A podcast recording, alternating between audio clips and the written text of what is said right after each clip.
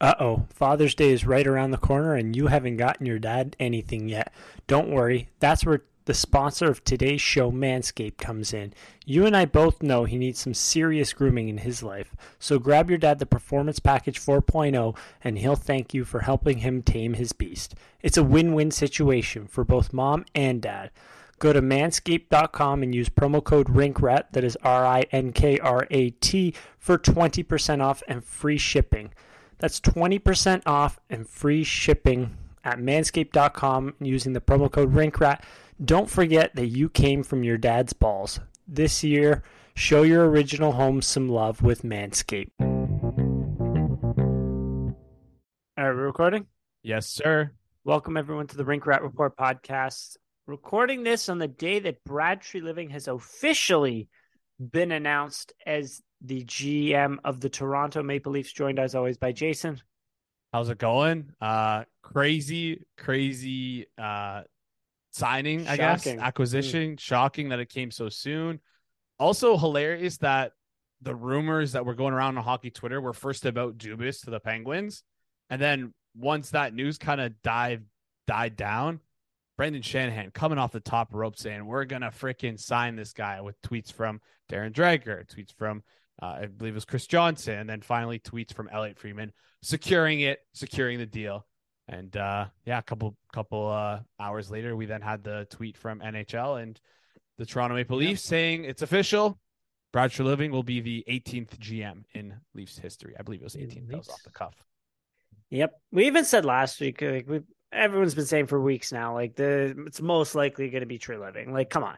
Treliving versus Shirelli versus Doug Wilson versus the competition there was just not great. Were they interviewing JFJ? Like Marc Bergevin was in there too. Like it was just a bunch of names where you went, nope, nope, nope, nope. And then you're like, Brad Treliving. Mm, yeah, sure, whatever. Makes the most So- sense. yeah. Yeah. Um, we're gonna get into it. Um, we're gonna take a look at.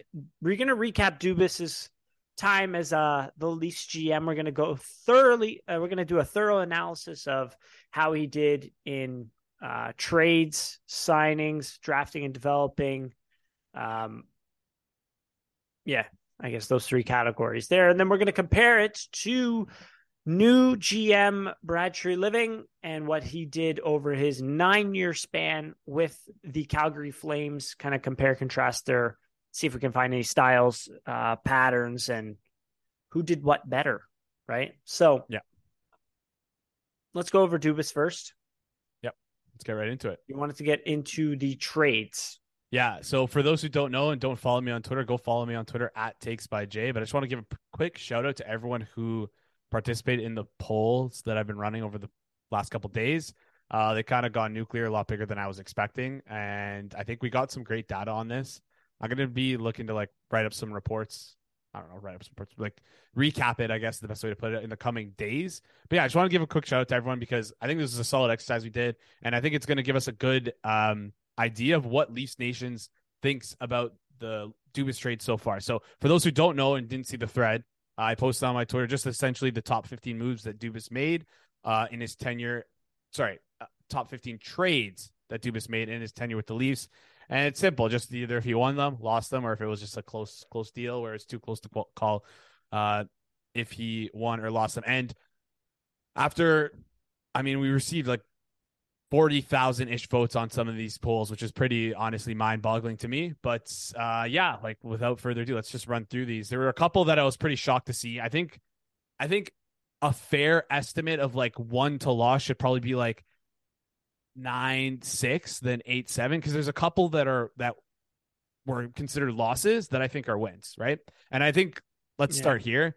I, the Jake Muzzin trade to begin with. Like people voted. I think that- a lot of people loss. that labeled some certain trades wins or losses, whatever, just weren't looking at it or ju- were just being dishonest. Like, Yeah. honestly, when you are looking at a trade and it involves a draft pick, it does not matter when you're evaluating just the trade. When you're evaluating the trade, it does not matter who became of that draft pick. Yeah. It's the value of the draft pick, the expected value of the draft pick itself. So, for example, Jordan, like El, Brian Elliott for a second and a conditional third. The second became Jordan Kyrou. That's not what you're supposed to look at. Like that's then the drafting and developing of the St. Louis Blues. You're supposed to look at what's the expected value of at the 36th overall pick because that's what you're basing it on at the time of the trade. You're not basing it right. on hey, this 45th uh, this pick, second round pick could become the next Johnny Gaudreau. So yeah. Exactly. And, uh, and I, I I, I'm happy you got that out of the way because there are a lot of people tweeting at me saying like you should include draft picks here. And then if it's you look at the if you look at the Treliving poll, that's the exact reason why I didn't want to do that. Right? They traded Dave Rittich for a second. That second ended up being Jordan Kyrou. So everyone was voting that as a loss, right? But who was picked one pick before Jordan Kyrou? Egor Korshkov. How many NHL games does he have? Is he oh. ever going to play in the NHL again? Right?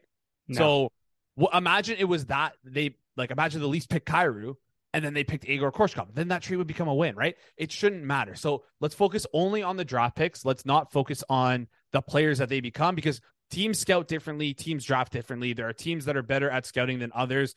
And depending on if you traded with those teams who are better at scouting than others, then that trade in hindsight might look a lot worse than it does right now. Or sorry, than it does at, did at the time. So, anyways, without further ado, let's get back into the Muzzin trade. So the biggest thing about the Muzzin deal, we got Muzzin for uh a just before the trade deadline. Let's say we got him in January. Uh, so one or two, one to two months before the trade deadline in 2019. It was the COVID year. So some yes. people, some people kind of forget about that, but yeah, we got him at four million for the season that we trade for him, plus one more year, and we gave up Carl Grundstrom, Sean Durzi, and a 2019 first. Uh, to me, that's a win. I don't know about you. Uh, I would say it's a win as well, simply because the state of the Leafs defense before they made that trade for Muzzin was absolutely putrid. That was the year that they had traded for, we'll probably get into this trade, but they had traded for Tyson Barrie and they had lost Ron Hainsey in the offseason. Now, Ron Hainsey wasn't that good. He was a glass and out kind of guy. But when you just have a bunch of offensive guys that can't clog up the lanes and can't play defense, you're going to have a lot of trouble in your own end. And coincidentally, Frederik Andersen's save percentage that year absolutely plummeted. And well, I wonder why. The defense in front of him sucked and they just kept giving up backdoor tap ins. And yeah, the goaltending discourse that year was terrible. So adding Jake Muzzin to help shore up that defense was, I thought, a very good piece of work. Yeah, I've I fully agree with that there. And let's let's keep it rolling. Let's let's kind of put these let's put this one in a bucket and include I'm gonna like rattle off a couple more that it should be included in the bucket. I'm gonna call this like the deadline deal buckets. And I think Kyle Dubas yeah. as a totality did pretty well with the deadline do- moves, or let's say in season moves, right? Mm-hmm. So the other other trades that were considered wins was the Jack Campbell trade where we tra- traded uh, we acquired Campbell, mm-hmm. uh, who made, was making 675k at the time for one year. We got Kyle Clifford, 50% uh... retained at 800k. Uh, and then that was for Trevor Moore, uh, a Toronto third, and sorry, and two Toronto thirds. Do you feel like that one was a win as well? I I lean. I don't know if Campbell was making that much. I think he, he was, was, making, six seventy five. He was making six seventy five. That's less than the league minimum. That was not less than the league minimum at the time because when the time he signed the deal, it was six seventy five. Okay, we'll look it up, but anyways, it doesn't matter. Um, it was a win simply because you put yourself in a horrible position prior to the regular season, right? That was the year they went into the season with Frederik Andersen and Michael Hutchinson as your backup, which was a big gamble to start.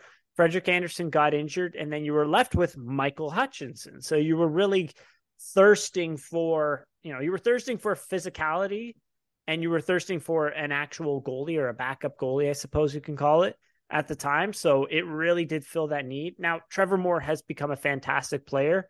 Absolutely. It's unfortunate. Like he was a 25 year old fourth liner at the time. So that does kind of play into it. But, you know, he was a late bloomer and he has become a very good player. But in terms of it really did fill a need. I really liked that trade still, I would say, for for the Leafs there.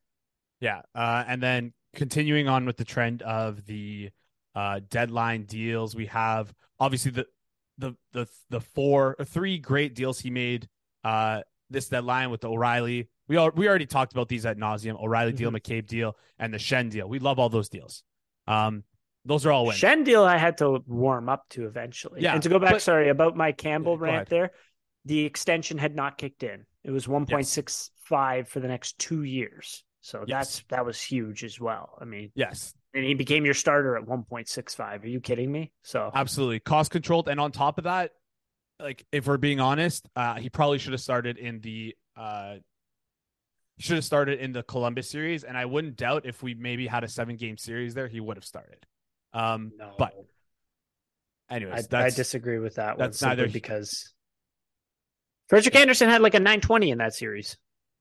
I get it, but again, like I'm not going to re- rehash this, but he gave up a goal on the on the red line. Just can't do that. Um, okay, where was the rest of the team? It doesn't matter. You still can't give up the. What goal. do you mean? Where it doesn't matter? Okay, where was the rest of the team? They were the- fumble fucking themselves at the bench. It was about They were obviously it was humping the door. Of course, yeah, not good, not good. But anyways, uh, O'Reilly deal, McCabe deal, and Gus. Or sorry, and Schenn deal we all liked, right? Schenn, you came around on. The Sandin Now- one was a little bit weird. That's the problem, right? So now we now I think that was six deals that we liked that were made at the deadline. So good deadline deals that helped this team improve. There were two deadline deals that he made that were significant that I deemed significant. I didn't include Engvall in the bucket because like did it really affect anything? Not much. Um, so two deadline deals that he made that I did not like. It was the Erik Gustafsson 800k uh, and a first for Rasmus Sandin. Just a head scratcher. Uh, it feels like I get Timing it. Gustafsson. Yeah, timing was weird. Gustafsson only played three games for us. Yes, he helped us out in the second round. Yes, he helped us out in the first round in game six. But I mean, at, at the same time, it feels like Rasmus Sandin could have just done those things. Yeah, Okay. I I agree. Yeah. Yeah.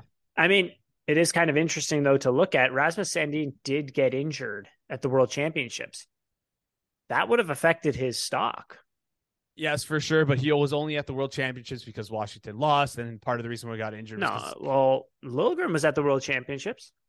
Yeah, but again, we're, we're, we don't know if he would have been playing, and like again, this is all the parallel universe stuff. We don't know what would have happened if he stayed with the Leafs, right? Yeah. Maybe he didn't doesn't get hurt, and also it's not like I saw people saying that that's like kind of a knock on him. I don't know how you can knock him for getting hurt when someone like sticks their knee out and knees you.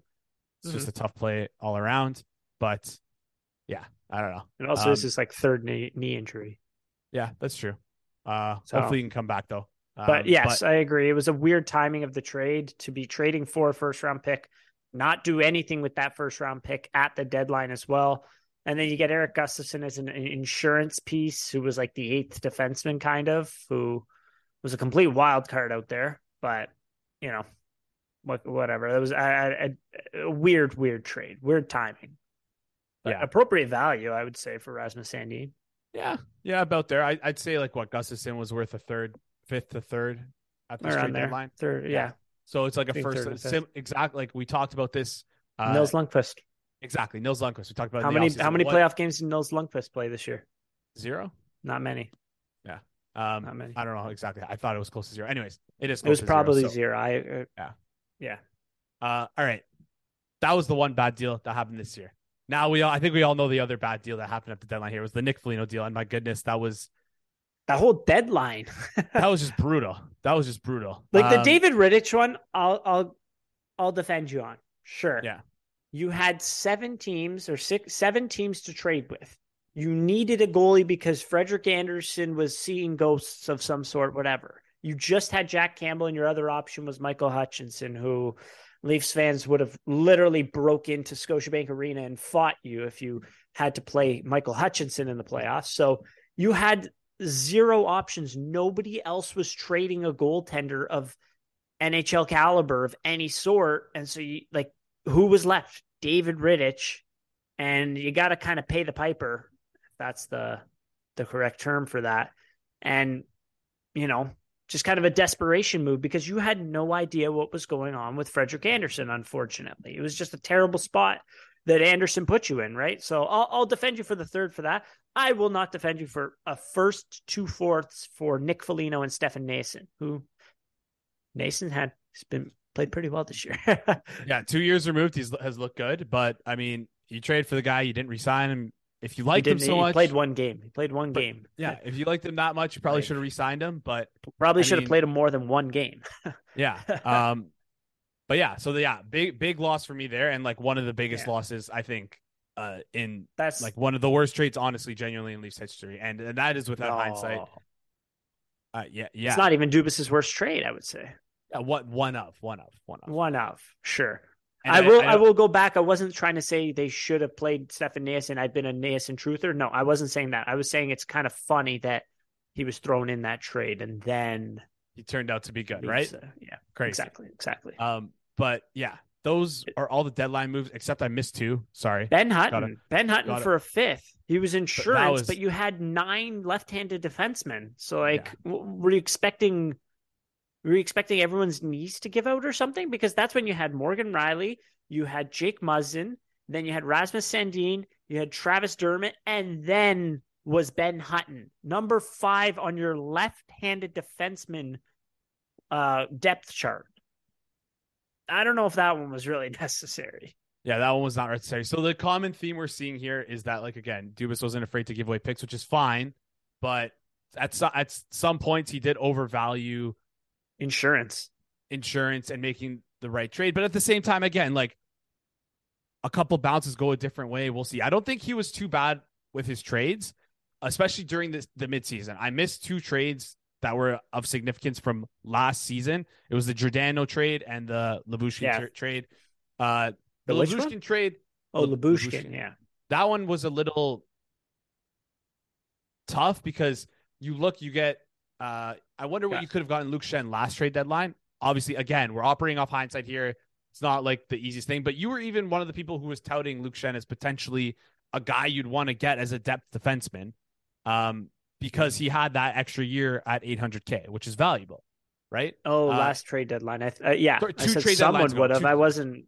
I wasn't Yeah. huge on him. I was like, whatever. Yeah, but still, But an extra year of term, yeah, the Canucks should have done that, but they foolishly thought they were going to make the playoffs this year, and I Yeah. foolishly thought they were too because I'm an idiot. But one hundred percent, Lyubushkin though was like to help you get out of that Nick Ritchie contract. I did Arizona pick the third round. No, they, they took the second. So we they took Ah. our 2025 second there in taking Nick Ritchie and uh giving us Ilya Lyubushkin. Dzingel was just a cap dump. That was just to make a salary match. I remember Oh, yeah. he He got put only on played in the he only played in the AHL for us, right? Or did he could put on waivers and someone claimed him? He got put on waivers like right away, and I think Did he someone- get he got claimed? that? I'll it- have to look up. I, I It- From what I remember, matter. I swear Dubas like called him and was like, "Don't even get on the plane." Like, yeah, I'm pretty sure we loaned. I, I think we loaned him to the farm team on Columbus. Anyways, that's that's neither here nor there. He made 1.1 million at the he time. He went to San which- Jose after. Okay, yeah. So he was San Jose or whatever. he- but was anyways, not important.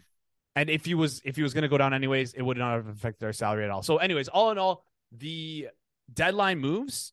I think Dubas in totality did a good job in season. Mind you, he was a little over over cautious. I don't know if that's the right word, but I think that's what we were trying to get at is that he made a couple moves that were maybe too safe. But again, I, I'm not going to fault a guy Yeah. for being too safe. Where I think Dubas struggled was the offseason deals. That's where I think Mhm. he struggled a lot, right? Off-season and- trades. Off-season trades, right? Okay. And obviously, the the one that sticks out like a absolute sore thumb, i- i- it's the Nazem Kadri trade, Mhm. right?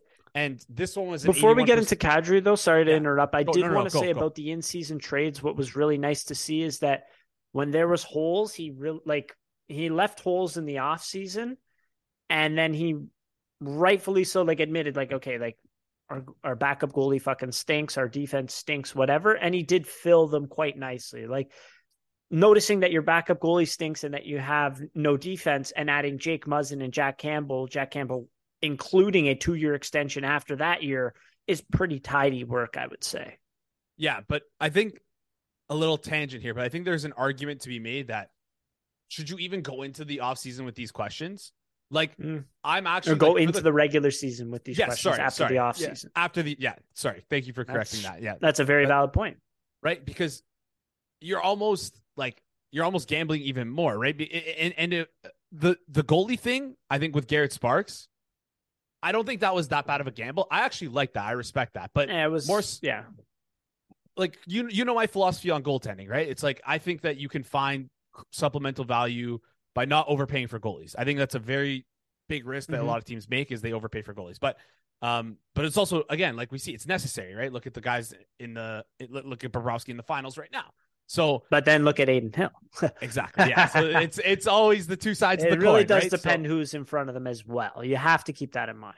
Absolutely, yes, go absolutely. on. But yeah, um, so that's kind of like the argument for the deadline deals is that you're right. He did make good, like he did make good deadline deals, but at the same time, there were holes that he needed to fill that he never addressed in the offseason. And like again, Yeah. one one last example was this past um trade deadline. Obviously, Kyle Dubas felt like we needed more grit, and you just kind of wonder why he didn't just do those deals in the offseason. We were talking off camera about Noel Acciari. Um, it's because you chose to sign other guys over Noel Acciari. Noel Acciari was in talks to come here. We were priced out of Noel Acciari. Noel Acciari only makes $1.1 million. How can you get priced out of that? It's because you chose other guys Mhm. and prioritize other styles of guys over Noel Acciari. In the end, was it the right move? I don't know. Who knows, right? Um, but Yeah, Acciari kind- really did increase his value though through the through the season. I'll say, I'll Absolutely. say that. Absolutely. He did did did look a lot better than I expected him to. But anyways, let's get back into the offseason deals. Mhm. And I think there's two kinds of offseason deals we can kind of talk about where there's the hockey trades and there's the cap dumps. Starting with the hockey trades, like we're to like it's the su- the summer of 2019, I think it's which kind of changed the tra- trajectory of this team. And it, it was the Tyson Barrie and Alex Kerfoot for Nazem Kadri. I know a lot of people at the time did not like the deal. Or sorry, like a lot of deal people because- liked the deal. Sorry, that's yeah, that's what I meant to say. But at this time, right now, in hindsight, eighty-one point five percent said we lost. It it. was a loss. It was a total loss. Yeah, At the and- time, I did say, I like this were these were my thoughts. I said, I think the Leafs win in the short term because like Tyson Barrie's a really good player, and you have him for one year at two point five. But in the long term, Colorado gets a solid centerman at four and a half million dollars. Like those were the main pieces to the trade, right? Yeah. I was unsure of how Tyson Barrie, who was an offensive defenseman, who was a sheltered, very, very sheltered offensive defenseman, would have looked playing more five on five both ends of the ice and oh boy did it not work out and also just the the mix that the Leafs had at the time really didn't afford for it to work out like it would have maybe it would have worked if you had Barrie Muzzin and then you were able to go Rielly and another defensive defenseman some some sort of split like that but you didn't you went Barrie Rielly and then you went Rielly Cody Ceci who was like a fish out of water here who then turned it up in Pittsburgh pretty well but that's neither here nor there. Yeah, but- but That was a That- again again that trade right there. That was the biggest mistake of the Dubas era. I will say that. I think that whole offseason, like, can we segue into the second trade from that Um, offseason? that's are you talking about the Ceci one? The Cody Ceci one. Yeah, let's go right into this yeah, was. let's- I thought this s- was a great trade. Yeah. Right. Like you were able to get out of the Zaitsev contract. You did have to give up Connor Brown, who I was lower on him than most, but I think most would say he's solid top nine winger. No. Yep. Yeah, like Yep. was uh, had one year left on his contract this past year and went for a second round pick and this was after a down year like played some pretty good hockey in ottawa fortunately had to part with him but got cody Ceci and you got to get rid of that zaitsev contract now how much i saw a lot of people saying like oh the leafs lost that trade like whatever how much was getting rid of that zaitsev contract worth a ton absolutely. ottawa just gave up what a second and a third to get rid of the last year and a half of it That's a great and the point. Leafs got rid of what six or five years worth of it, and it costed Connor Brown. I'll take that all day. But Yeah, what happened after that trade? What what kind of like connected to that trade? it was the You paid Ceci. Cody Ceci four and a half million dollars for one more year. You could have walked away from him. He was an RFA, and you decided to pay him four and a half million dollars. And then you wondered, oh well, we had to trade a first round pick to get rid of Patrick Marleau.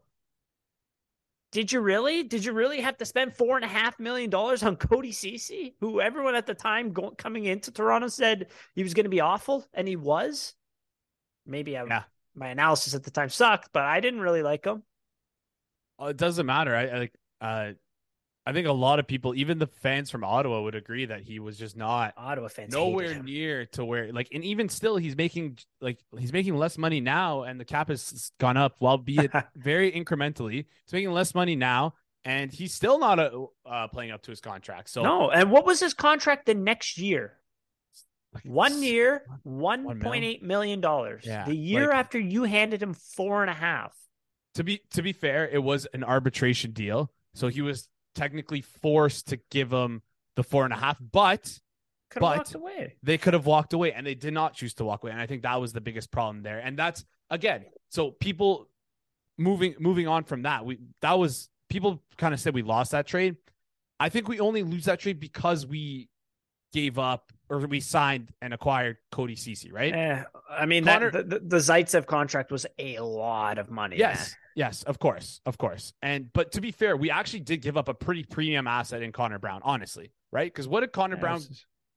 The year before, he was like 25 points. But then in Ottawa, he got 20 minutes a game and he ended up putting up like 40 to 50 or so, got a world Yeah. championship. But we- to me, he was like getting overplay. He was getting like first line minutes, but he was not a first line winger. So he was putting up good points. Like, so still, a, you know, solid, again, solid top nine ish winger, like second, Yeah. third line kind of guy. But how how about this? How many years have we spent looking for a winger to play alongside Nylander and Tavares? Uh, a good amount. Last five years, right? Do you think he was, he would have been Could- the missing piece? I don't know. Could he have been the guy though? Maybe, maybe. It would have been Right? worth a look. I'll Yep, give you that. Absolutely. So, but again, I think, like we said, He's a free agent off this offseason. yeah, maybe maybe hometown discount with Brad Treliving in town, right? But anyways, um, yeah. So the, this this deal, the biggest crux of it is the CCRFA thing. It was a it, a win to dump the con the Zaitsev contract, but the CCRFA paying him four point five. That's a tough pill to swallow because Yeah. segueing into the next deal, two days before that deal, you had to dump Patrick Marleau by giving a first round pick, um, which ended up being a very good player. But again, that doesn't don't, matter. but- we, we don't look at that part because we were that was a first round pick and we're like, yeah, thirty first 30th. overall. and Nope, then they started 15. like shit and Yeah. lost eight in a row and fired Babcock. So, Um, anyways, but- yeah, yeah. So Patrick Marleau at the time made six point two five million dollars. Right. Mhm. We signed Cody Ceci in arbitration, mind you. Again, you don't have the foresight to be able to see what the arbitration deal would have been, but it was four point five. Right. The difference in that is what one point seven five, if my math is correct. Around you there. could have buried Patrick Marleau and not signed Cody Ceci, and the cap hit would have been 500k. That's what the cap hit difference would have been. now who you So- who, you did need someone to play right D and you didn't really have anyone, but you know That's fair. That's fair. But again, some other fat you could have trimmed somewhere else. and we the the reason why I'm bringing this up is because we're still kind of feeling the effects of the Patrick Marleau trade. We're still make, feeling the effects of these trades because we've given out so many first round picks, and that's kind of lumped in with the deadline deals that with the insurance. We don't have anyone in our system who's gonna co- who's been able to come up and supplement with RFA contracts. That's why we've been trying having to go bargain bin hunting and haven't really succeeded doing that. And we'll get to that in a second. But yeah, like sticking with the offseason deals, that 2019 year was rough. That 2019 year was rough for Dubas. He he made some bold trades. He got rid of some contracts, but uh yeah, ultimately that one was was tough. That was also the off season, I believe, like right before camp, he signed Mitch Marner. Ten point nine by Yes. six. Yes, yes, yes. yes. Yeah. That like bit of a rich contract when you compare it to like Rantanen or Brayden Point, but Yeah. I mean, still got thing. it done. I mean, also I love how people refer to that contract as oh the Mitch Marner holdout. The Mitch Marner holdout. Guess how many days of camp he missed that year? Zero. Zero. Did not miss a day of camp. Signed the day before camp. Hmm. Sick holdout, bud. Do better next time. Actually, wait, Yeah, don't. idiot. Don't. What am I saying? What am I saying? Don't. Um, all right. Uh, moving on from there, though, we have the 2020, 20, sorry, 2020 offseason, where I think Dubas made a couple good moves. It was the Kasperi Kapanen, Kapanen cap dump or. Kasperi Kapanen trade, where essentially you turned a cap dump for a guy who was going to go on waivers two years from now into a first, Evan Rodrigues and Filip Hallander and an AHL player. Um, if they were able to secure Evan Rodrigues on a cheap deal, this this deal would have been a home run. They were not. he able was two mil at the time. So it was Yeah. he was an RFA and it was at two mil and like the year before he really wasn't I was like good. I was I was I had a great time shitting on him, but now I, if you go back and listen, it was just a, I I sound like a moron. Oh, so Yeah. good job, Joe. But anyways, Evan Rodrigues at the time demanded a trade from Buffalo, and he had zero goals at the time. I thought that was hilarious. So that's where I was like, ah, who cares about Evan Rodrigues? But then ended up becoming a pretty, pretty good player. Like, he's Yep, like a legit, like a top six player. He he's a top six player. I'm like he's not an elite top six player, He was he made one point two player. this past year, I believe. One point no two mil. somewhere I don't in know. there. He didn't make much money this year. He was on a one year deal, and he had thirty nine points in sixty nine games with Colorado. Like solid depth, kind of fringe top six player, right? Yeah. forty the three per- points in eighty two games with Pittsburgh the year before. Yeah. you know. Um, so yeah, it was a, g- a good deal in the sense that you got out of the Kapanen contract. The only thing is, again, like we were, we talked about all those deals in 2019. You just you had just handed out cap this deal to Kapanen. Like you literally Yeah. just like imagine you instead of signing Kapanen, you you sent Kapanen in the Connor Brown trade. Imagine like like think about all the other scenarios we could have gone through, and it just felt like this is the one. Kapanen in that off, but Kapanen in that year though was supposed to play a massive role in the top six. He was supposed to be alongside Tavares, I believe, and Marner. But in the tops, if you remember that year, in the tops, or no, it was the year before. Sorry, I'm thinking of maybe. Anyways, one of those two years, he did the same thing both years in a row. I, I would say. Where in the top six he looked like garbage and he looked lost, and then in the bottom six he looked pretty darn good because of his speed. He was a speed player, but he was not a brains player, so he was never able to kind of fit it together. So that's Yeah, where that's why that happened. in the seven years of him playing, it's still he still hasn't improved. So, I mean, No, he's still missed, dumb as a rock. Yes, something we missed in in the analysis here. It's like he hasn't even he hasn't even added like a breakaway move. You know, it's like just does the same thing every single time. But anyways, moving on from that deal, Yeah. that was again still a, very good deal. We also dumped. I didn't include this in the thread, but we also dumped Andreas Johnsson for Joey Anderson, which again a freak. That was actually a really good deal, and I in hindsight I probably should have included it because again you got out of Andreas Johnsson, who and both guys Went on to being- do nothing. do nothing. But again, the problem here is you signed these guys to those. Those were the Mm, those yeah. are your guys that you signed, right? Andreas, But did he not look pretty guy. good beside Matthews? He did, he did. But then again, we I, I think Yeah, at this point, you had realized- too many Andreas Johnssons. yeah. And on top of that, we can make anyone look good against Matthews. We should not be paying guys three point four mil to stand beside Austin Matthews. It's just that's just not the case. And I get Are you alluding Listen- to something there? no, and I'm not, I'm not alluding. I haven't even looked at offseason Hmm. plans yet, so not alluding to anything Okay. Oh, I, I am alluding to something. Yeah, I see what you're saying. All right. Uh let's move on there because uh we're like 30 minutes in already and we still haven't even gotten to the other signings and drafting Fumbling development part. about So nothing. Let's go. I'm gonna I'm gonna keep us uh going here. So then then we takes us to 2022, and this is where kind of this is where I, I was starting to lose faith for me. And I think it's reflected if you go back and look at the podcast. We hated the Mrazek, uh, not the Mrazek signing. I was actually not lukewarm. I, I wasn't. I was like, yeah, I there on the like it, but It's good signing. It's a little rich, but He sucked kept getting us. injured. In Yeah, my he defense, a- he kept getting injured. I'll take that. I'll, I'll, I'll fight on that one. he was a broken toy. And the problem is that we traded that broken toy, honestly, for what we deemed at the time to be slightly overvalued. He was making $3.8 million for two years. We traded a first with him. Uh, I, we had the pick, we knew the pick number at the time because we traded him at the draft, and we received the second. 25th. I, Yeah. I think 25th to 38. That's Yes. 13 spots, which is massive. So that is a massive deal if you look at GSVA charts. Uh, the value, the the sorry, va- the pick value charts of what the value of a, um, the value, the difference in the value of that pick is like the equivalent of a Like a high Mid second round pick. high second mid, round pick, mid right? second, high second Hi- round. higher mid second round. So we essentially 13 gave, spots is huge. we essentially gave a high second round pick to get rid of Petr Mrazek. Now, I don't want anyone to come on here and say, "Hey, we got Fraser Minten. The Leafs always wanted Fraser Minten. We knew he would be there." No, that's not how, guys. That's not how it works. It's not how That's it works. That's not how it works. We didn't know who was going to be there. Fraser Minten could have been taken before, and also there were other guys who could have potentially fell there who were picked one pick before, like Jimmy Snuggerud, right? Who's might end up being one of the better players in that draft class. Um, so again, can't can't analyze a trade like that. So I was I was like, it's voted as a win. I was like lukewarm, kind of a loss, right? But it, what makes this even that trade even more of a loss was what happened three, four days later after the draft.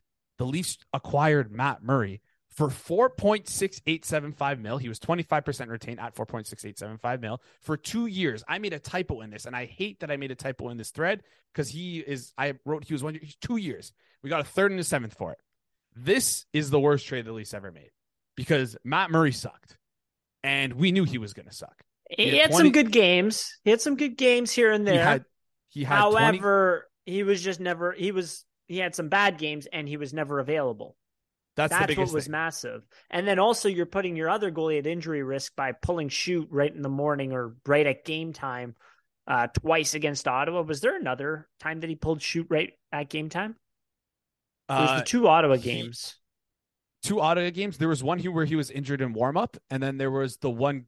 Uh, there was four instances where the second half of a back to back, our starting goalie Ilya Samsonov had to come in. Two of them was because he pulled shoot in, the in the uh. There was the Ottawa Detroit games. one, right? The one off the head. Remember the Nylander shot off the head? I think that was Detroit. And then there was the Uh, Boston. Detroit was the. Detroit was Raymond. Unless I'm thinking of was there two Detroits? I don't know.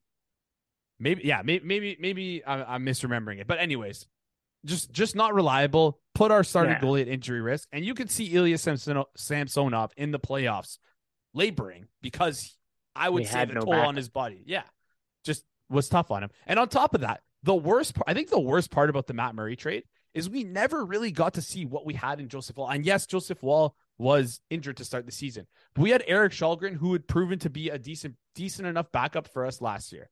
So could we Yeah. have just made the risk and done what we did uh, with Jack Campbell? Probably. We never ended up doing that, and we are stuck. We are now stuck with one year of Matt Murray. So, I mean, that kind of recaps all the trades.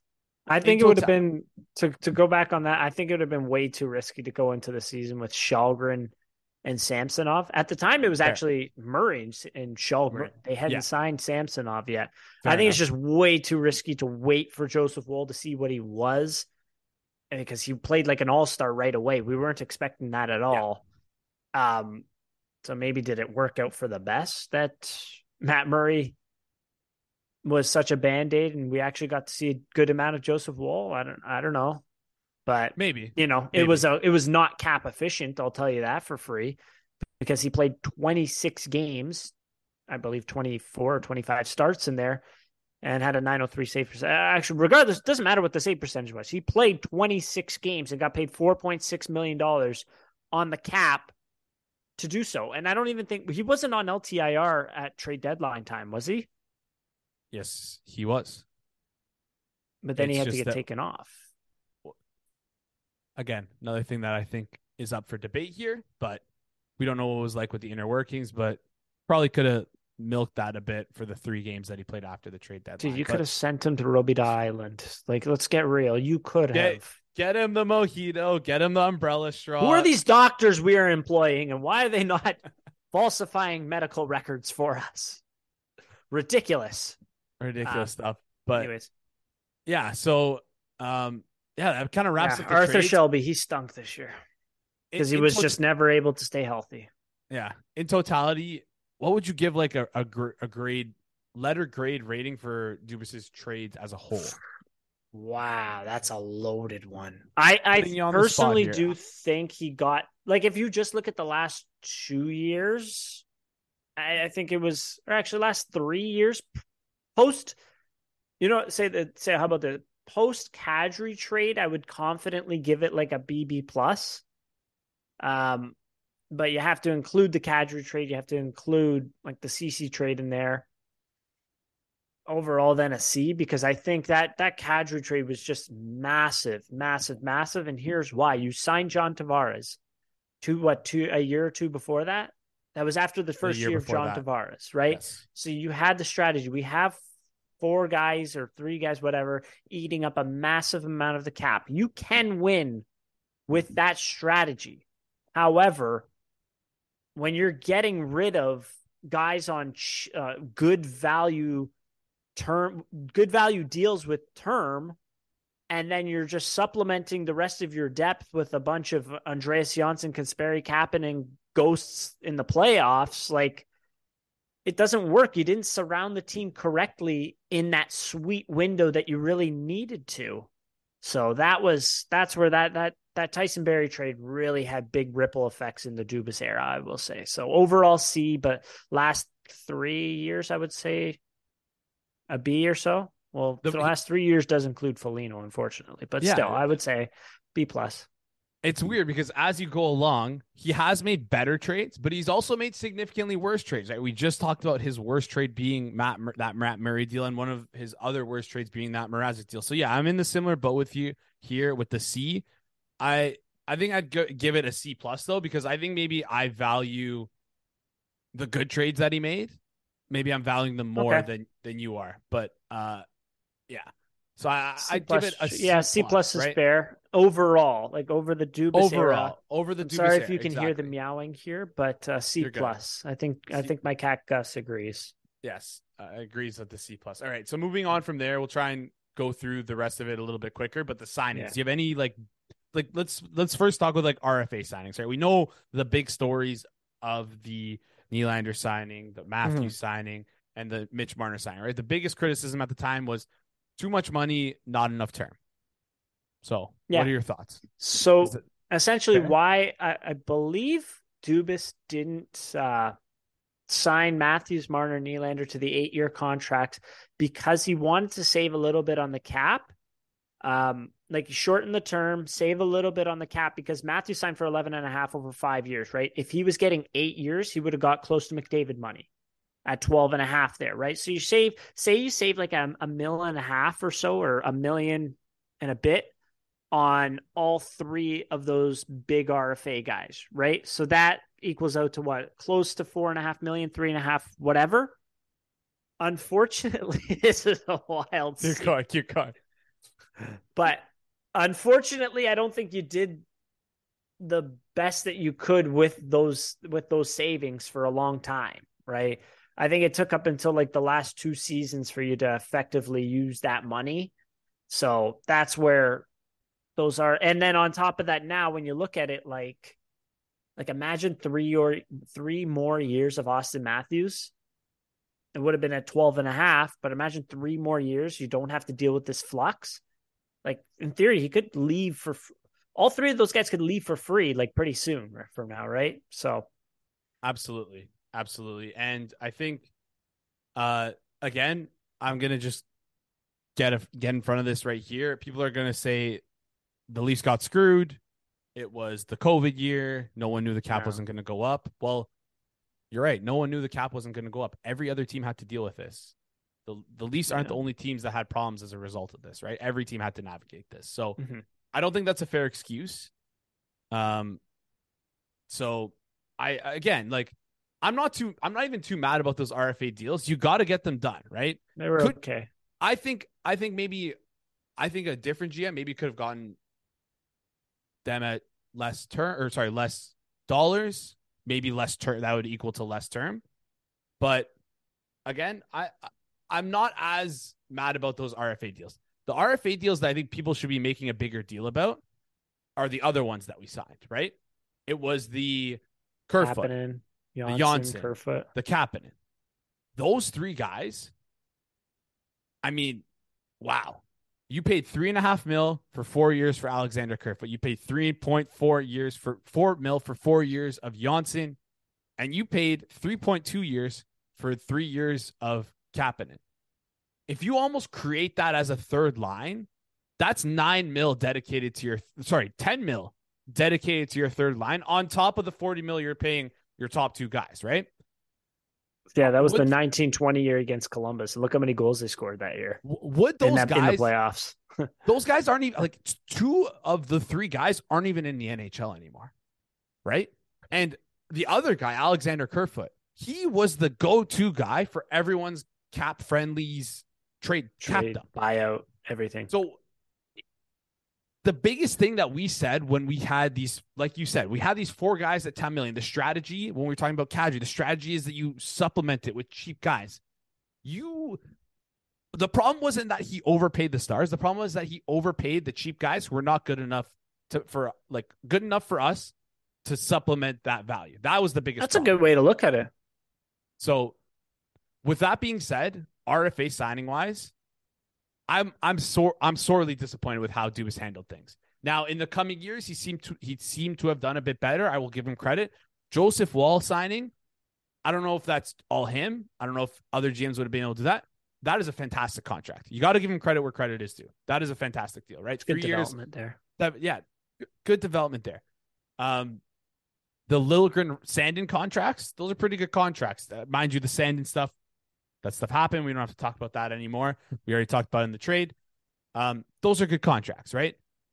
Uh, I'm just trying to look back and see any other deals. Yeah, and um,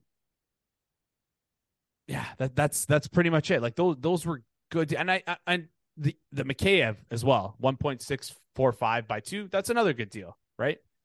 Dermott, Yeah. one and a half by two. How do we feel about that? That's too rich for me. Uh remember you took 750 the year before? Oh yeah, it was. The, you were also the able to trade him for a third round pick. That's so it's true. not terrible. it was a top shelf deal. So, anyways, um, signing wise, with RFAs, I just feel like didn't do a good enough job in that 2019 year to secure those guys at the right number, and I think he did. I think it gets overblown what he did with the core four. I think he did. Sorry, I guess core three because Yeah, he did okay. I think he did okay. I think that's fair to say. Um, yeah. Moving on from It's there, also Toronto. You had you do have to pay a premium on guys. Like you're not getting Brayden Point eight by nine and a half here. Yeah, It's just called not the way it's it called income tax or state tax or whatever it is. province. Yeah, But- income tax. yeah. Um, but UFAs though, on the other side of the coin, I mean, he only ever really signed one big UFA, and that was John Tavares, John right? In- Tavares. In, his in his tenure here. But also to look at it, like you could also only afford one big UFA Yep. because you made it right away. yeah, and I, I also want to throw in there and TJ Brodie. TJ Brodie was also another good Oh, yeah. signing from him as a UFA. The other guys he Total dollars were, were some uh, like was that his biggest one? So the, his top four were John Tavares, seventy-seven million dollar value, uh, and the uh, next two would be extensions in Morgan Rielly and Jake Muzzin. Those are considered UFA signings because Yeah, of course. they're signed as UFAs, um, even though they weren't officially unrestricted free yeah. agents. The Mhm. ending of their previous contract was a UFA contract. So, um, yeah, Morgan Rielly, Jake Muzzin, uh, Morgan Rielly trade. I mean, I was a Morgan Rielly detractor. It's like he played well in the playoffs. Is seven and a half million worth it? We'll see. It's we still have him for another seven years after this one. So, I mean, we'll see how it ages.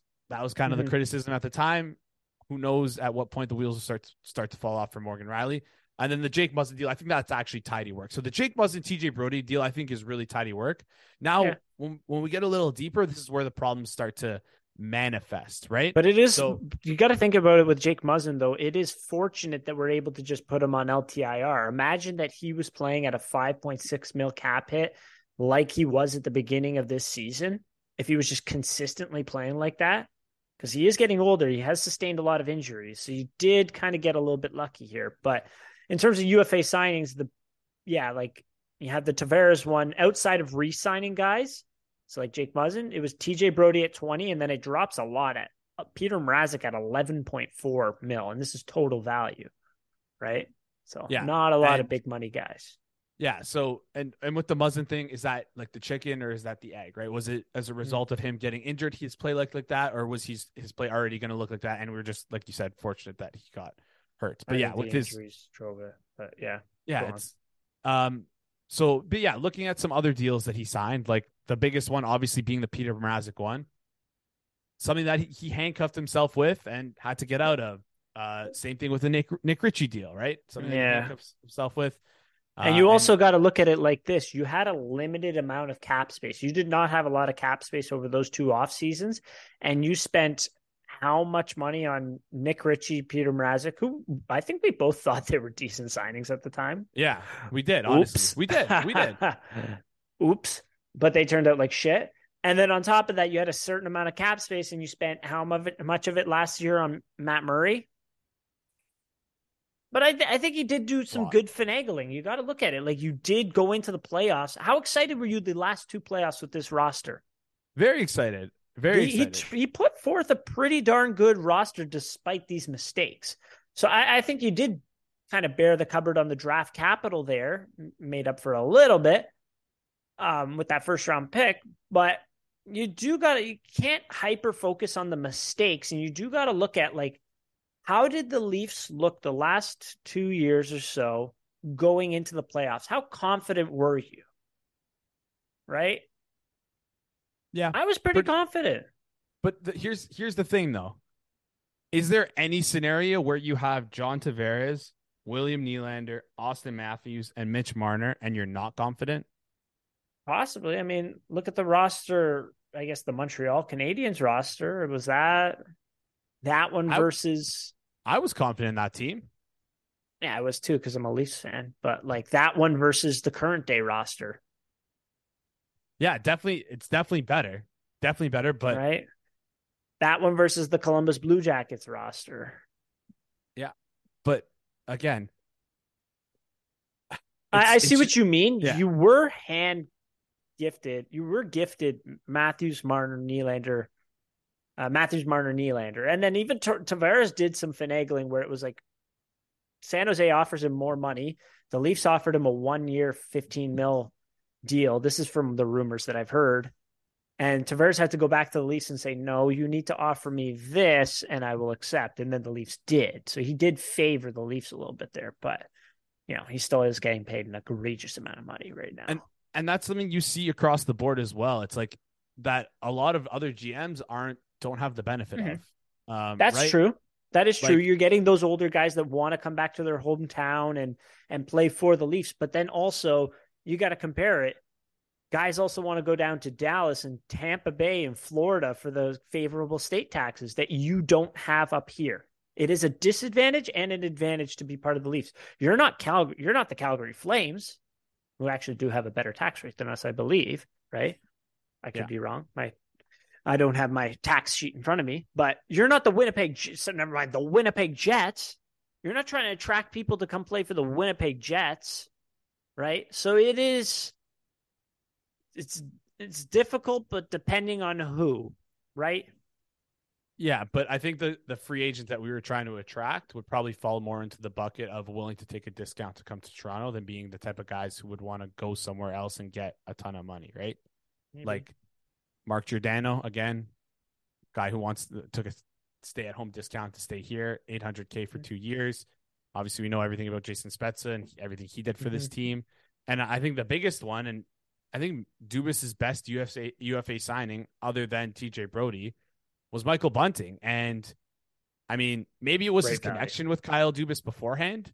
Actually, I don't even think Kyle Dubas had a connection with him. I think Kyle Dubas had left the team before Bunting joined the team. But again, maybe it was the connection with Sheldon Keefe. 2013, Bunting was drafted to the Soo, so I think Dubas was still there. Um, But who cares? yeah. Doesn't matter. yeah. So uh, again, like you do have the benefit of being in a big market where if people want to step up to the challenge and want to play here, it's, it's a It it's- happens though with teams. I mean, look at Plus, Joe, Joe yeah. Pavelski next year is slated to be a cap hit of two and a half mil, like Crazy. for the Dallas Stars, right? That's crazy. What a steal. You know, so it, it, it again, you're in that middle sort of ground. You do have the higher taxes in this province, but you also have the pedigree of being the Toronto Maple Leafs. Yeah. Right. So something to to keep in mind. Did we have any other signings there? Uh, that's pretty much it. But there's a bunch of signings that we can go into, but I think that's pretty good. What we covered. Yeah, I think we covered the big ones. Like Ondrej Kase was a pretty good sign. I want to throw that one out there. Yeah. Uh, but yeah, I think there's a lot of minor ones that uh, who cares? You can look at them yourself and make a decision. Yeah. Um. Yeah. What? It, so you And want to get into Treliving? So moving on. Well, I just want to quickly touch on Hmm. the last thing. So first, quick grade on how Dubas deals with RFAs and UFAs and how he uh dealt with signings. Oh my god, that's a tough one. it's tougher because less not less room for error let's say less opportunity for error right because the amount of Mhm. cap dollars that were even allowed to be allocated as a result of again you bringing in those big guys um what's the grade that you give i guess You didn't have much, but in signings, what did you do with those limited dollars? For UFAs, I would say, uh, because you did have to get out of a few of them, but then you did get a starting goalie out, out of one of them at 1.8 mil. You did get a first line winger from 950. But how do you weigh that versus you got a salary dump at 2.25 for two years? You got a salary dump goalie at 3.8 for two extra years after his first year. Oy, that's tough. I don't know. What would you say? I'd say B, uh, Yeah, I was, B I was minus with a B RFA and. UFA. Yeah, I think B yeah. minus, I guess. Like you, you secured our core four. Could have been better. You signed John Tavares. You signed Jake Muzzin. You signed TJ. Those are all good deals. After that, I mean, other than the got a couple bargain couple bins here and bargain bin ones, like never Lost ate- some mid tier ones. yeah, Lost never- some never- mid tier ones for RFAs. Yeah, that's the biggest thing is that we never were able to hit a home run on those mid tier guys, which I think would have Mhm. helped us out the most. Um, but just quickly moving on, one last thing. Should probably just touch on the drafting and developing. Uh, we were pretty vocal throughout the entire this season and last season. We this team as a whole just has never done a good job with developing prospects. At least I, in my opinion, and it's not so much of the development of. I mean, other than Joseph Woll, I guess, but uh, it's not so much the development of it. It's more so the providing opportunity for these players. And I think Mhm. maybe this probably should have factored into our signings, but you purposely putting blocks in place to put in front of your young players who are probably NHL ready. That that's a big problem for me with the drafting and developing process. On top of not even from from the past five years that Dubas Yeah. was here So give an really- example of that one. 'Cause I think of oh sorry so like you're alluding to it, but you're not. Liljegren and Sandin, right? We started this year where Rasmus Sandin was our essentially, I think, eighth defenseman. We signed like look at the guys. We signed Jamie Benn. We signed Victor. Did we ever have to sign Jordie Jamie Benn, Benn or. Victor? Sorry, Jordie Benn or Victor Mete. Never really had to do that. I, I don't think they were ahead of Sandin though, but he was the eighth defenseman. You're correct. he was essentially and then on the top of that, on go back a couple of years. What? Uh, Sandin had played about half a season with the Lear. I can't remember how The- many games. the Mikko go- deal. Mikko Lehtonen Mikko freaking fully Lehtonen. Guy played the 19 reason that games for Sandin- us. Sandin was started the, that year in the minors and got injured in the minors because the Leafs went out and got Mikko Lehtonen. Rasmus Was that Sandin- how necessary was that? Not necessary at all. And as a result of that, you have a young prospect who's 21 years old who went almost literally in a calendar year without playing a single NHL game. That was a, a ripple effect of you wanting to bring on Mikko Lehtonen, who does he even like.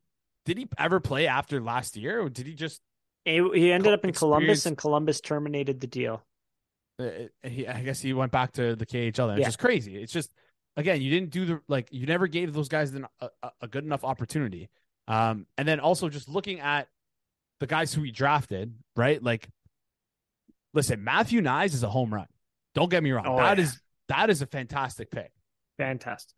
But like, really, other than that, other than that, has there been anyone that he like drafted that has been Robertson, I mean, developed has well. promise. Robertson has promise. I'll give rocky. you that.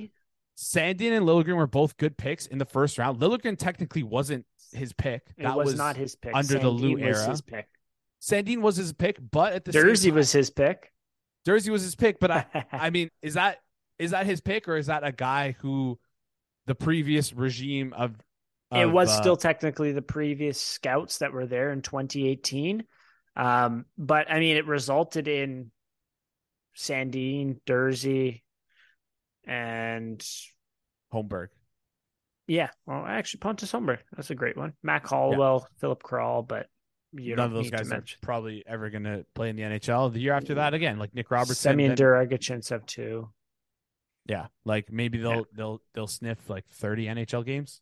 Anyways, um, other than that, like in the last three years, has there been anyone who's looked good? Like we were talking about the two Finnish guys who like Leafs fan. Like again, I was excited about these guys, but if you just look at Roni Hirvonen and compare him to Aatu Räty, right, who was drafted in 2021, a, a second round pick, plays in the SM Liga or played, excuse me, in the SM Liga in his draft year plus one. That guy put up almost a point per game in that league. Mhm. Roni Hirvonen this past year put up 28 points in 57 games. Yeah. That is not something that that would be trans like that is not something that that is not a type of guy who's going to translate to the NHL. It seems like just by looking at that. Again, I've never seen him play. Ratsu's a better player, uh, and Ratsu's projecting to be a lot higher, I would say.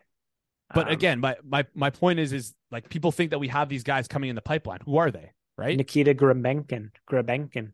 That guy, you know what? That guy might be good. That might 26 points not in 45 games in the KHL and your D plus one. That guy's good, right? But again, That's we, we don't know. We'll see. But uh, We'll see. that the 2020 It's a promising start.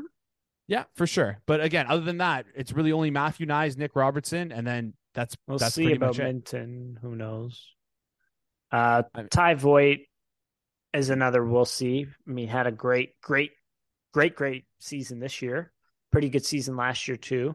We heard Sam Cos talk about him a couple of years ago. I would say, saying his colleague Cor- Colby Armstrong was uh, pretty happy with what he saw from him there too. So, yeah, just a Yeah, couple and- small, small ones here and there, but yeah, you're right. I mean, it is unfortunate that like like you had a 15th overall all pick in Rodion Amirov. I just really hope that he pulls through. We're Yeah. praying for him. Like that that it does take a hit to the farm system that like this is it's terrible that happened. Like it's just I hate I hate even like just talking about that that draft because it's And- it's so unfortunate that he's not yeah Yeah, and prayers I- to, that's prayers to him obviously not not including him in this at all because No. again, that's nobody's fault, and to even suggest that you're essentially a piece of shit. So, yeah um, not even. I hate that. I hate when people are like they could have the- got it's the dumbest- Schneider. It's like okay, you could also go walk into traffic, buddy.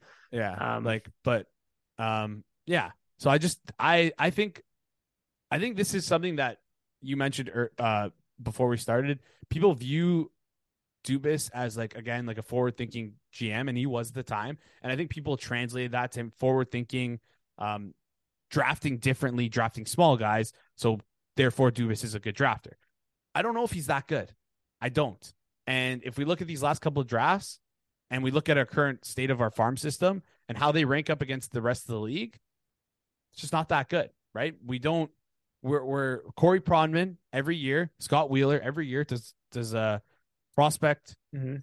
rankings, uh, and they like they they never have the Leafs high up on that list. They're always towards the bottom. Yeah, right? So, a but team- typically towards the bottom are all like the good teams because The you're good teams, trading of draft course. picks and you're trading Of course. right? but there are some good teams who do that who are still able to draft and develop well. So again, Mhm. I think this is I think this might be his biggest weakness. Or or one or two years from now, all these guys are going to be playing for the Leafs on rookie deals, and I'm going to look like a Yeah. freaking idiot. So if that's the case, I'm even Yeah, happier. we're not the biggest prospect. Guys. We don't know. Let's just let's We just don't know. Call don't it know. how it is. I mean, like yeah, Matthew Knies looks pretty good right now. That's I what we can say. But I think a lot of people, top I, six sure. everyone is going to overvalue what they have in their prospects. I, I think that's just a given. So what we're evaluating it on is like who's like ready and roaring to go. Like Bobby McMann is ready and roaring to go. Unfortunately, he's also like 26 years old or 27 years old. So it's not really a prospect anymore. But like, I don't know. Who from the 2019 draft is ready and roaring to go? Like Abruzzese, he got a couple games this year. didn't He's look not. Ah, he had his moments, but whatever. Like Kokkonen's not ready. Abramov got traded. Mikey Koster's still in college. He's whatever. Kalle Loponen they actually let go, and then you have Nick Robertson who, yeah. So I guess like the the ready ready and roaring to go drafted and developed prospects from the Dubas era are Pontus Holmberg, Nick Robertson, Matthew Knies. Am I correct? Yep. So, yeah, three guys. The rest are not really that that close. Grebenkin, though, we'll see. I mean. That one's a good one. that's an We'll interesting one, Like that seems like he has promise. Like, but again, but we'll see. could could flare out. We'll see. Yeah, Um, Exactly. So let's move on then to. Uh, what grade would you give to- him? Oh, uh, D plus. D. I'll give him a C plus because I really like Matthew C Knies. minus. C minus because Matthew Knies is a stud. I'll give him C plus because of Matthew Knies. I have faith in Nick Robertson. Uh, Pontus Holmberg is looks like he could slot into the lineup next year. So eh, there's a few guys, right? You were yeah. able to parlay a couple of these prospects into like Sean Durzi was a great pick, right? You can't can't just discount and say nope, doesn't count. Like you were able to parlay that into Jake Muzzin, right? So yep. there you go, right? Anyways, yep. next up, sorry. Uh, so yeah, let's. That's. I think that wraps up Kyle Dubas's tenure as the Leafs GM over the last five years, and I think it was nine days he was the Leafs GM for. So, mm-hmm. um, yeah. All in all, I think I think a lot of people thought Kyle Dubas was one of the best GMs in the league. I think I said this last episode. He's probably closer, like he's probably a top ten GM, closer to ten than he is to five. Probably definitely top fifteen, but probably in the fifteen to to like seven range. That's probably where I'd put him. And something that needs to be mentioned as well, he had literally every resource at his disposal to make any moves that he wanted to do, right? Not a lot of people have have this. Not a lot of GMs have the same luxury that Kyle Dubas had. For example, being will being able to acquire guys and just throw them on LTIR if, if shit hits the fan, right? Being able to have again, like like everyone says, the best nutrition staff, the best uh, uh, training staff, the the most dollars committed to an analytics department, right? Not everyone is able to do that, and a lot of people think it's because they don't want to do that. That's not true. Look at Carolina. Carolina wants to do that. They only have three guys hired in their analytics department. Why is that? Their owner is cheap as as bleep, right? Their owner is cheap. Our owners are not. Our owners are willing to pay hand over fist to make this team good, and they're willing to put a lot of money, uh, in the GM's hands to ensure that this team is good. And that's something that no other GM in the NHL can get other than the one right here. I think it's fair to say that if starting the NHL from a clean slate, having nothing, which GM would you want to be completely redrafting the entire NHL? Which GM would you want to be a part of the, the GM of? Probably be Toronto with the amount of amenities you would get as GM and amount of uh you, you know what I'm trying to say? Amount of dollars you get mm-hmm. allocated to your staff, things like that. Is that fair? You're not getting you're not getting um shinsted, we'll say, by the owner, right? Yeah, it's it's not going to be like in Moneyball where the players have to pay for soda in the locker room. Yeah, right. There's not like the best, the worst, for. fifty feet of shit, and then us. Yeah, we're not. Yeah, we're not the Oakland Athletics exactly. So that's something that needs to be, I think, kept in mind. Um, but uh, Kyle Dubas is no longer a GM, right? Our GM is mm-hmm. now Brad Treliving. Brad Treliving yeah. spent I think it was nine years as the Calgary Flames GM. He was the assistant GM in Arizona before. Mm-hmm. Uh, it was his first run as GM, and I think spending nine years as GM for your first run is pretty good. If you look at the team he inherited, it was not a good team. Um, but I mean, let's let's run run through this. Let's try and get through this a little quicker than we did with Dubas here. But uh, yeah, let's let's start off with the trades because again, same thing. I was able to run a poll, and again, thank you for everyone for participating. Uh, I posted this poll. Uh, I want to say Tuesday night at 10 p.m. And again, like over 20,000, almost 20,000 people have voted now. So again, thank you everyone for participating. Uh, going through these trades though, we have Treliving having 10 wins and six losses. Uh, and I think his biggest strength, where whereas Dubas's biggest strength was the deadline deals, Treliving never really made a push for these deadline deals.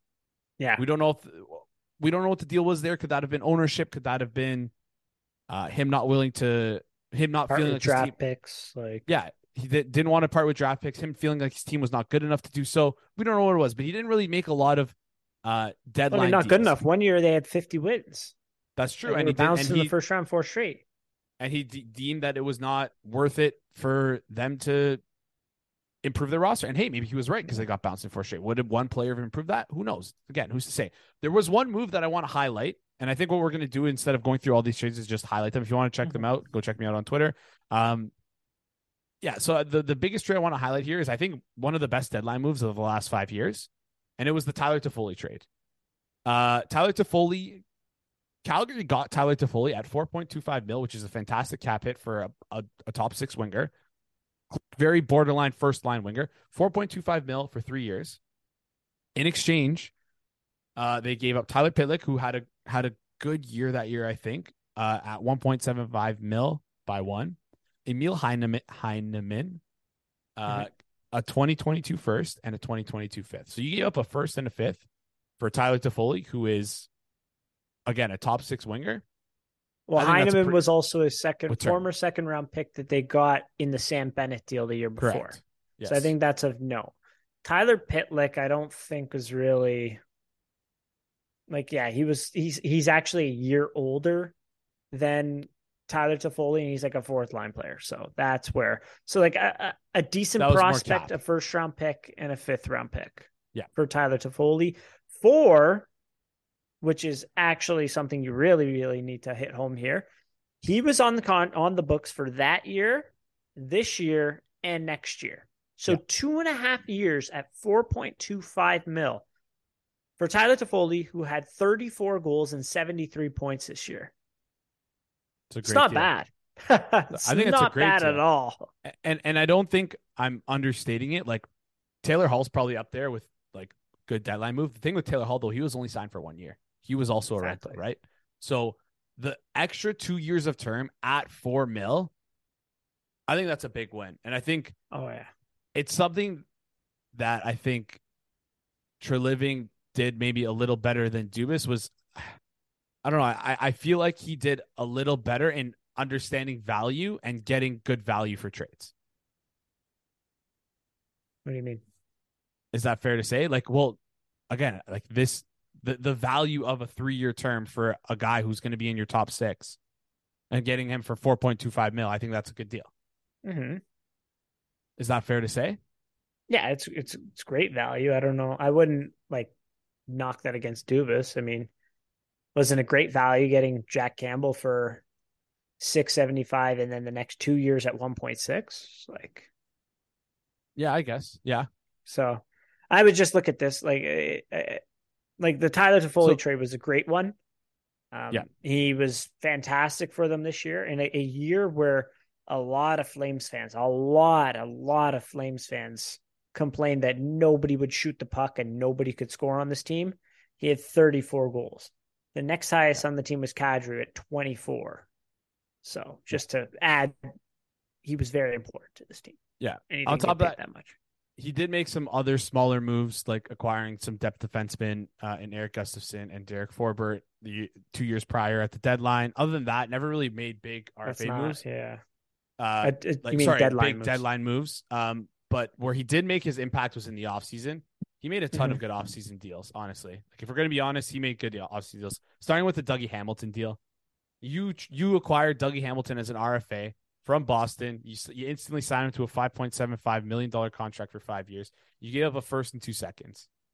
Dougie Hamilton, we know who Dougie Hamilton is. He ended up being a top ten NHL defenseman and, and was pretty close to that on Calgary uh, for the four years that he was there. Uh, and then it felt like things weren't going to work out. It, it maybe he felt like it was going to be too rich to re-sign Dougie Hamilton. Maybe he saw an opportunity to get better players. So he, uh, three years at three years, two years, I think three years after they acquired Dougie Hamilton, they then flipped Dougie Hamilton along with Michael Ferland and the signing rights to Adam Fox, which has to be he noted. didn't want to. He did not want to sign sign in. Calgary, and he also made it clear then he did not want to sign in Carolina. Yeah. So- So, again, a guy who a, a college or a college free agent who would not have signed with you, and in return you got Elias Lindholm and Noah Hanifin, and you were able to lock them up for four point eight five million dollars and Mhm. point nine million dollars respectively for six years. That's Yep. some tidy work there. That's some real tidy work. And in relation to the Leafs, these are the type of deals that you make where you trade away good players, but you don't trade them away for just anyone. You trade them away for guys who can extend your playoff window. Because again, a lot of people don't like regular season success, but if you don't make the playoffs, doesn't doesn't matter. So you kind of you need the regular season success, right? You look at Florida. Florida is the perfect example. You don't have to have the best team in the NHL to win. You just need to make the playoffs, and then eventually something might go right for you. That's what we should be hoping for as Leafs fans. So that is something that I've noticed with these trades that, especially in the offseason, that Treliving has made. He's helped extend their window, Mhm. right? Uh, and then obviously coming to the most recent deal, the Matthew Tkachuk sign and trade. I mean, it's voted as a loss right now, but I think at the time, I know you liked the Calgary side. At the time, I said it was a win-win. I think we all said, sorry, we all said it was a win-win because they not only did they get uh, Jonathan Huberdeau at five point nine uh, million dollars, Mackenzie Weegar at three point two five, both signed for one year. They also got a, a A level prospect, I think, right? Would you no, consider that no, A level? it's like a C. B C level C level prospect in Cole Schwindt, but they got a 2025 first, which is pretty massive. So I think the biggest issue they did here again was re-signing these guys, but at the same time, we just talked about this. Th- that extended their window. This this Calgary team is probably going to compete at the very least for the next three to four years. At the very They'll minimum, be competitive next year for sure. And on top of For that, if sure. you didn't re- if you didn't re-sign them, what were you going to do? With, like deal them at the deadline this year? Especially Huberdeau would have been at a massive discount, I think, too.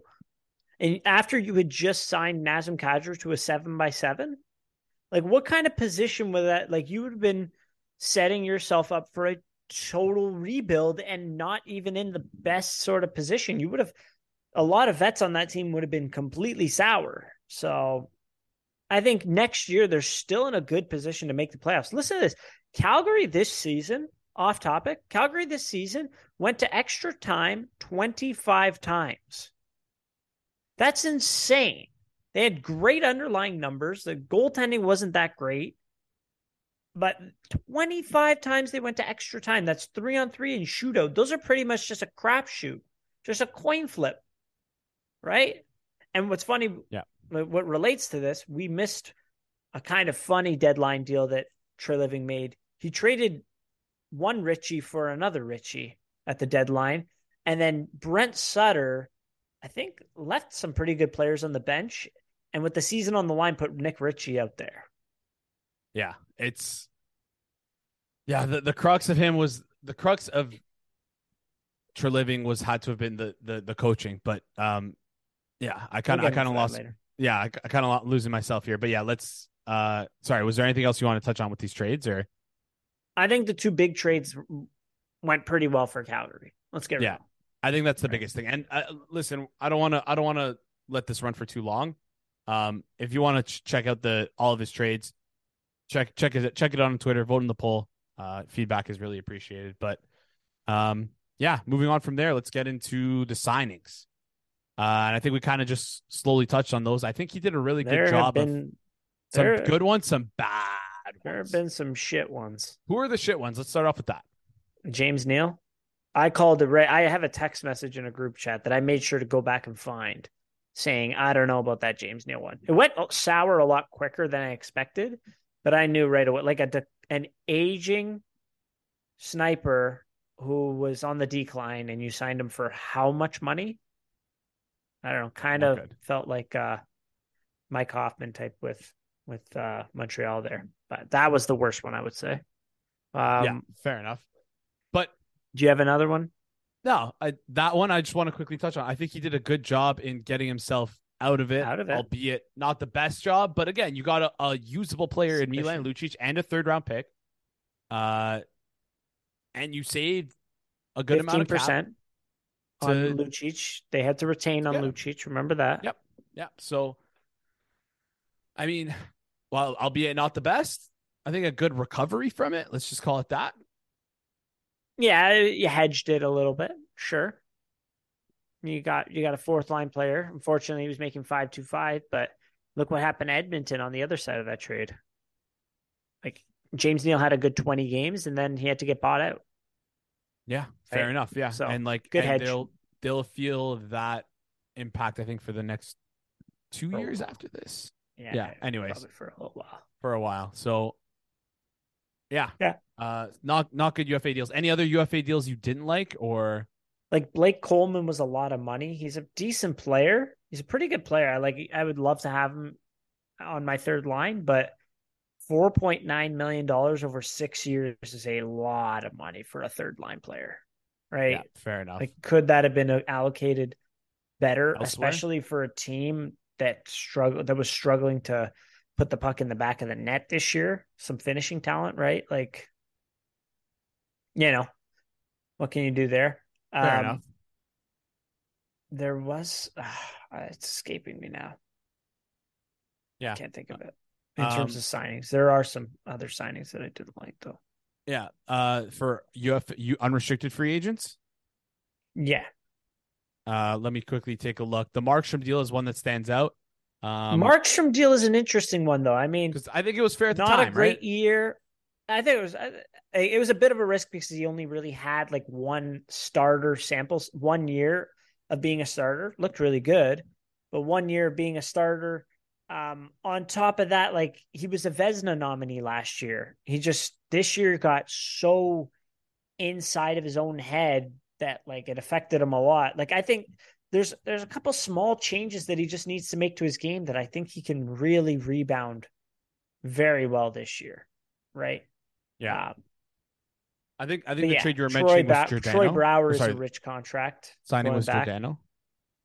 Uh, yeah, he was a UFA signing. That was, I mean, it was it would have took him from years thirty two to thirty eight at six seven five, but it worked out well. He outplayed his contract, so Mhm. probably not like the best value at the time to, you know, but um, I think Giordano is one of the few that at ages 36, 37, 38 was outplaying his his contract at 675. So, but Troy Brouwer 4 years at 4.5 is an egregious amount of money. Mel- Michael Stone was going to be your third pairing defenseman and you paid him three and a half per for three years.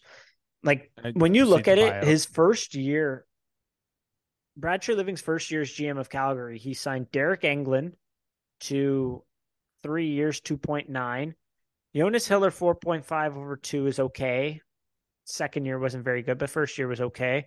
Mason Raymond, three years, 3.15 after he had that renaissance year with the Leafs. That one, I think they had to buy out. He wasn't very good. But yeah, right uh right away he made an impact and not a very good one, unfortunately, in Calgary. I think it was it was good the first year. Some of those were probably good the first year, but then they I believe they missed the playoffs a year after that. So Yeah, it was. Yeah, it seemed like he made a couple mistakes, but it, I, I, as the years went on, it seemed like he seemed to improve. Maybe. yeah. I think just Like- like Kyle Dubas.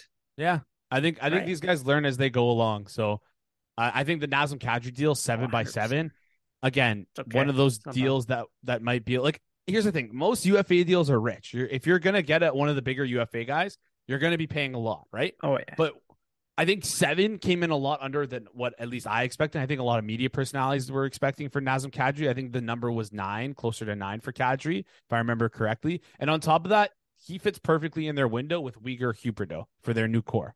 So to me, I think it's a good deal because again, if you're the Leafs, what you should c- care about is is Brad Treliving able to make the moves to not only uh to not like obviously you want to win the cup to, to build a cup winning team, but to start to, to build a cup winning team, you need to build a team that can make Mhm. the playoffs. That's the bottom line. Can we extend the window, right? Because now I think so. it's scary. We're getting towards we could potentially be towards the end of the window. And this is like we talked Yeah. about, it's an inflection point for this franchise. So Mhm. uh yeah. One thing I will say, your brother will murder us if we don't mention this. Chris Tanev, four years Oh at four point five is I an awesome deal. It's a very, is- very good deal. So in, in terms of talking about good deals, you you mentioned Kadri, you liked that one. Chris Tanev, I thought was a very solid deal right there. Um, yeah, The, I don't know how the many interesting thing the interesting I thing about I just went dead silent after that because none of them were all really hitting me in the face. but, but it's been a long day. But the interesting thing Got to also note is- think about how how how easy is it to attract free agents to Calgary?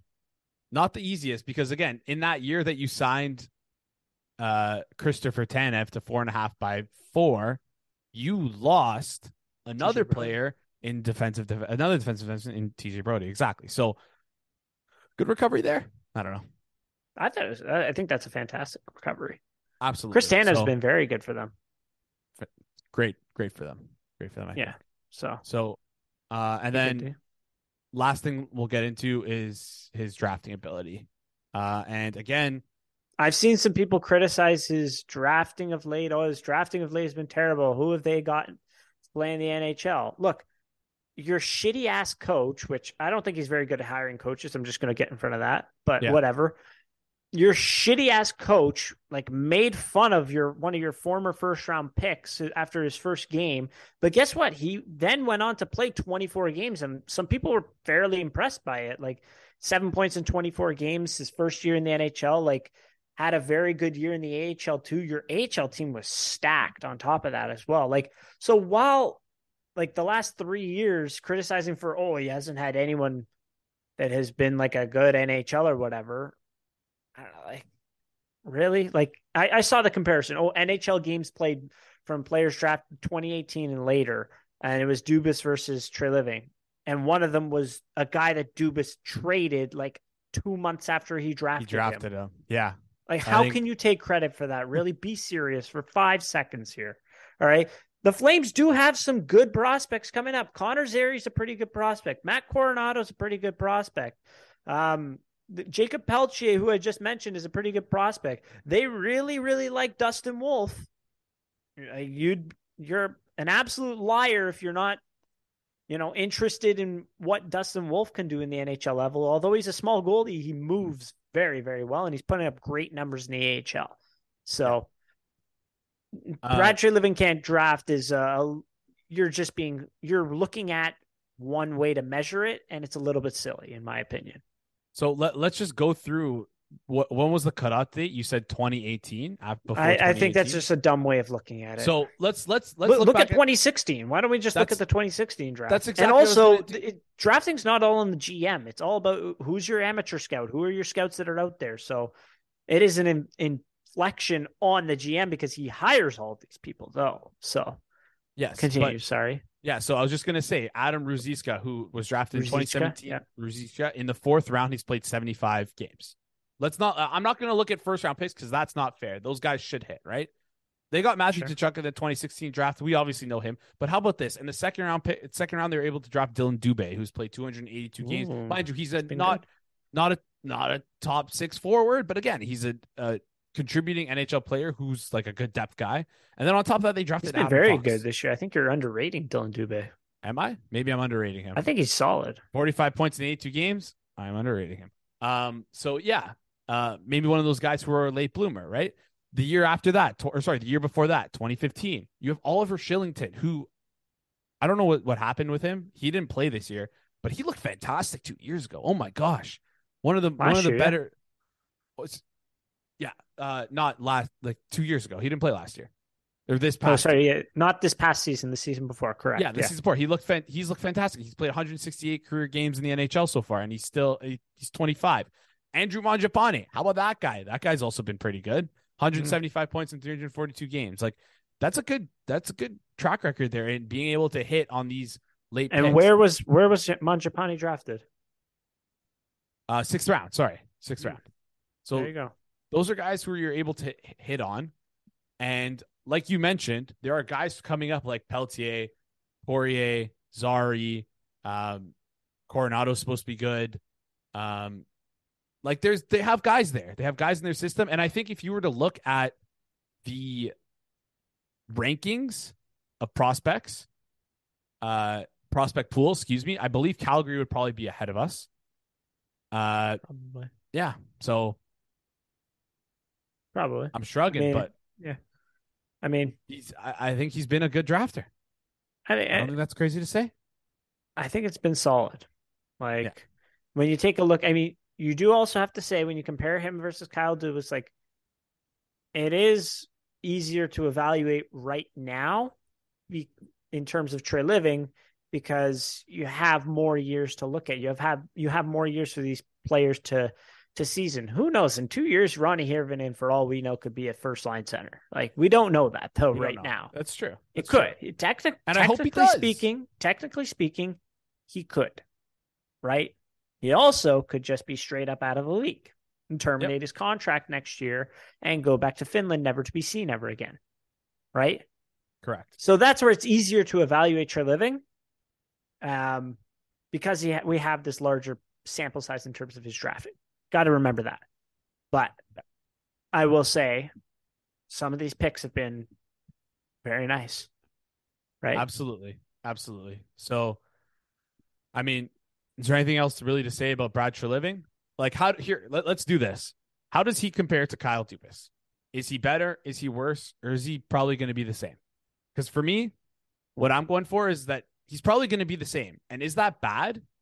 I don't think so. Because I know a lot of people were felt personally connected, not personally connected, I don't know, felt an allegiance to Dubas because he was our GM. He's not Yeah. anymore, unfortunately, right? And he it was his choice not to to step away from this team, right? He could have been back here if he wanted to. And I think uh, Brendan Shanahan has made that pretty clear. Uh, we don't know what's happening behind closed doors, but it was obviously his choice, and whether it be as a result because of his family, or if he wanted to get a raise somewhere else, or if he just didn't want to be the GM of the Leafs anymore, I don't know. But it was his choice to do that, and he's not our GM anymore. Uh, people are worried that we might be downgrading. I don't think we're downgrading. I think we're getting a, a GM that might be in the same ballpark, who does some things better than Kyle Dubas, but also Yeah. does some things worse than Kyle Dubas, right? So what the biggest thing we should care about as Leafs fans, and I think the point that I've been trying to hammer home this entire podcast is is this the GM to help extend our window? Because for me, I don't like I want to win the Stanley Cup, but I also do not want to go through what I had to go through in 2014 or 2015. That was one of the Huh. toughest years of watching hockey in my entire life. If That you team- think that was tough, imagine then having to watch, evaluate, do podcasts, and talk about it. I am so scared of going through another rebuild. I don't know what I would do. I need this core to extend. I, I need this uh the winning time to extend for sure. Exactly. And if I if I were the GM right now, I actually do not care the number. I do not care the term. I care about the term because I want William Nylander, I want Mitch Marner, and I want Auston Matthews to be on this team until they're 35 years old. I love watching those guys play. Wow. They're the most entertaining core in all of hockey. If Brad Treliving can help extend our window with those guys, I'm happy with it. Simple as that. That's all I needed at Brad Treliving as a GM. Yeah. Um, I said wow simply because 35 just caught me off guard there. But uh, uh, in terms of extending those three, yes, Yeah. I would I would love to extend those three and uh, see what we can build from there. But I, Well, I think Treliving is, is is a solid pick. I, I I don't think he's some wonder boy. We're not getting like the next Einstein. No Wunderkind. It's it's it's it's a decent pickup. Like he's a de- he's a pretty decent GM, right? Like I don't know if you waited any longer and he was gone, like what else are you picking from? Like here's the thing that you also have to remember. A lot of people are kind of looking at, oh, we should have got Tulsky, we should have got Darche. You as a fan have no idea what they're doing there. Like I see people, oh well, Carolina, you know, they they didn't really sign any good bad contracts. They're a competitive team. You have no idea what the assistant GM is doing to contribute with that, especially with Mathieu Darche too, who this is, I believe, his first year as being an AGM. On top of that, like I saw someone say, "Oh, Ray Shero, what a what a great pickup that would have been." He is he didn't sign any bad contracts in New Jersey. He did nothing in New Jersey. He made the Taylor Hall trade, and then after that, Taylor Hall made the playoffs as, as part of the New Jersey Devils once, and that's because he went sicko mode to make the playoffs, and then just get bounced right away. Ray Shero did Zippo to make the the Devils better in that time. Yeah, Yeah. I think that's fair. And uh yeah, like again, Like I'm not saying oh Tulsky and Darche would have been bad options. We just as we as fans have no, Have no idea, idea. what their con- contribution is. The GM we can say, okay, you hired the AGM, you hired the scouts, you hired the pro, you did you hired all these people, so the results are an inflection on you, right? Yeah. So again, I think people are fair to be sad we didn't get those guys, but again, our Yeah. search is done now. It's done now. It's done. This is our guy now. You can not Yep. like it, that's fine. You can criticize it, that's fine. But he is our guy now. So we'll have to wait and see what he does um, for this team uh, before we can give a full proper evaluation. I'm excited for this offseason. I'm excited for this offseason. I'm excited for um what's, to to come. for actual decisions because he's not allowed to be part of the draft. I don't think. Yeah, that's that's gonna be an interesting that'll one. be weird. So, um, but I wonder if he's allowed to be involved in trades. This is just like a random thought, but On the, I have no like idea. That's like let's say you let's because what one thing he did do, if you want to take a look at his, uh, maybe this is part of the reason why he was uh pretty good at drafting was his trade backs were some of the better moves. Like Mhm. we talked about the move of what was it from uh 25 to 38 for the Leafs trading back uh in the Mrazek deal. Yeah.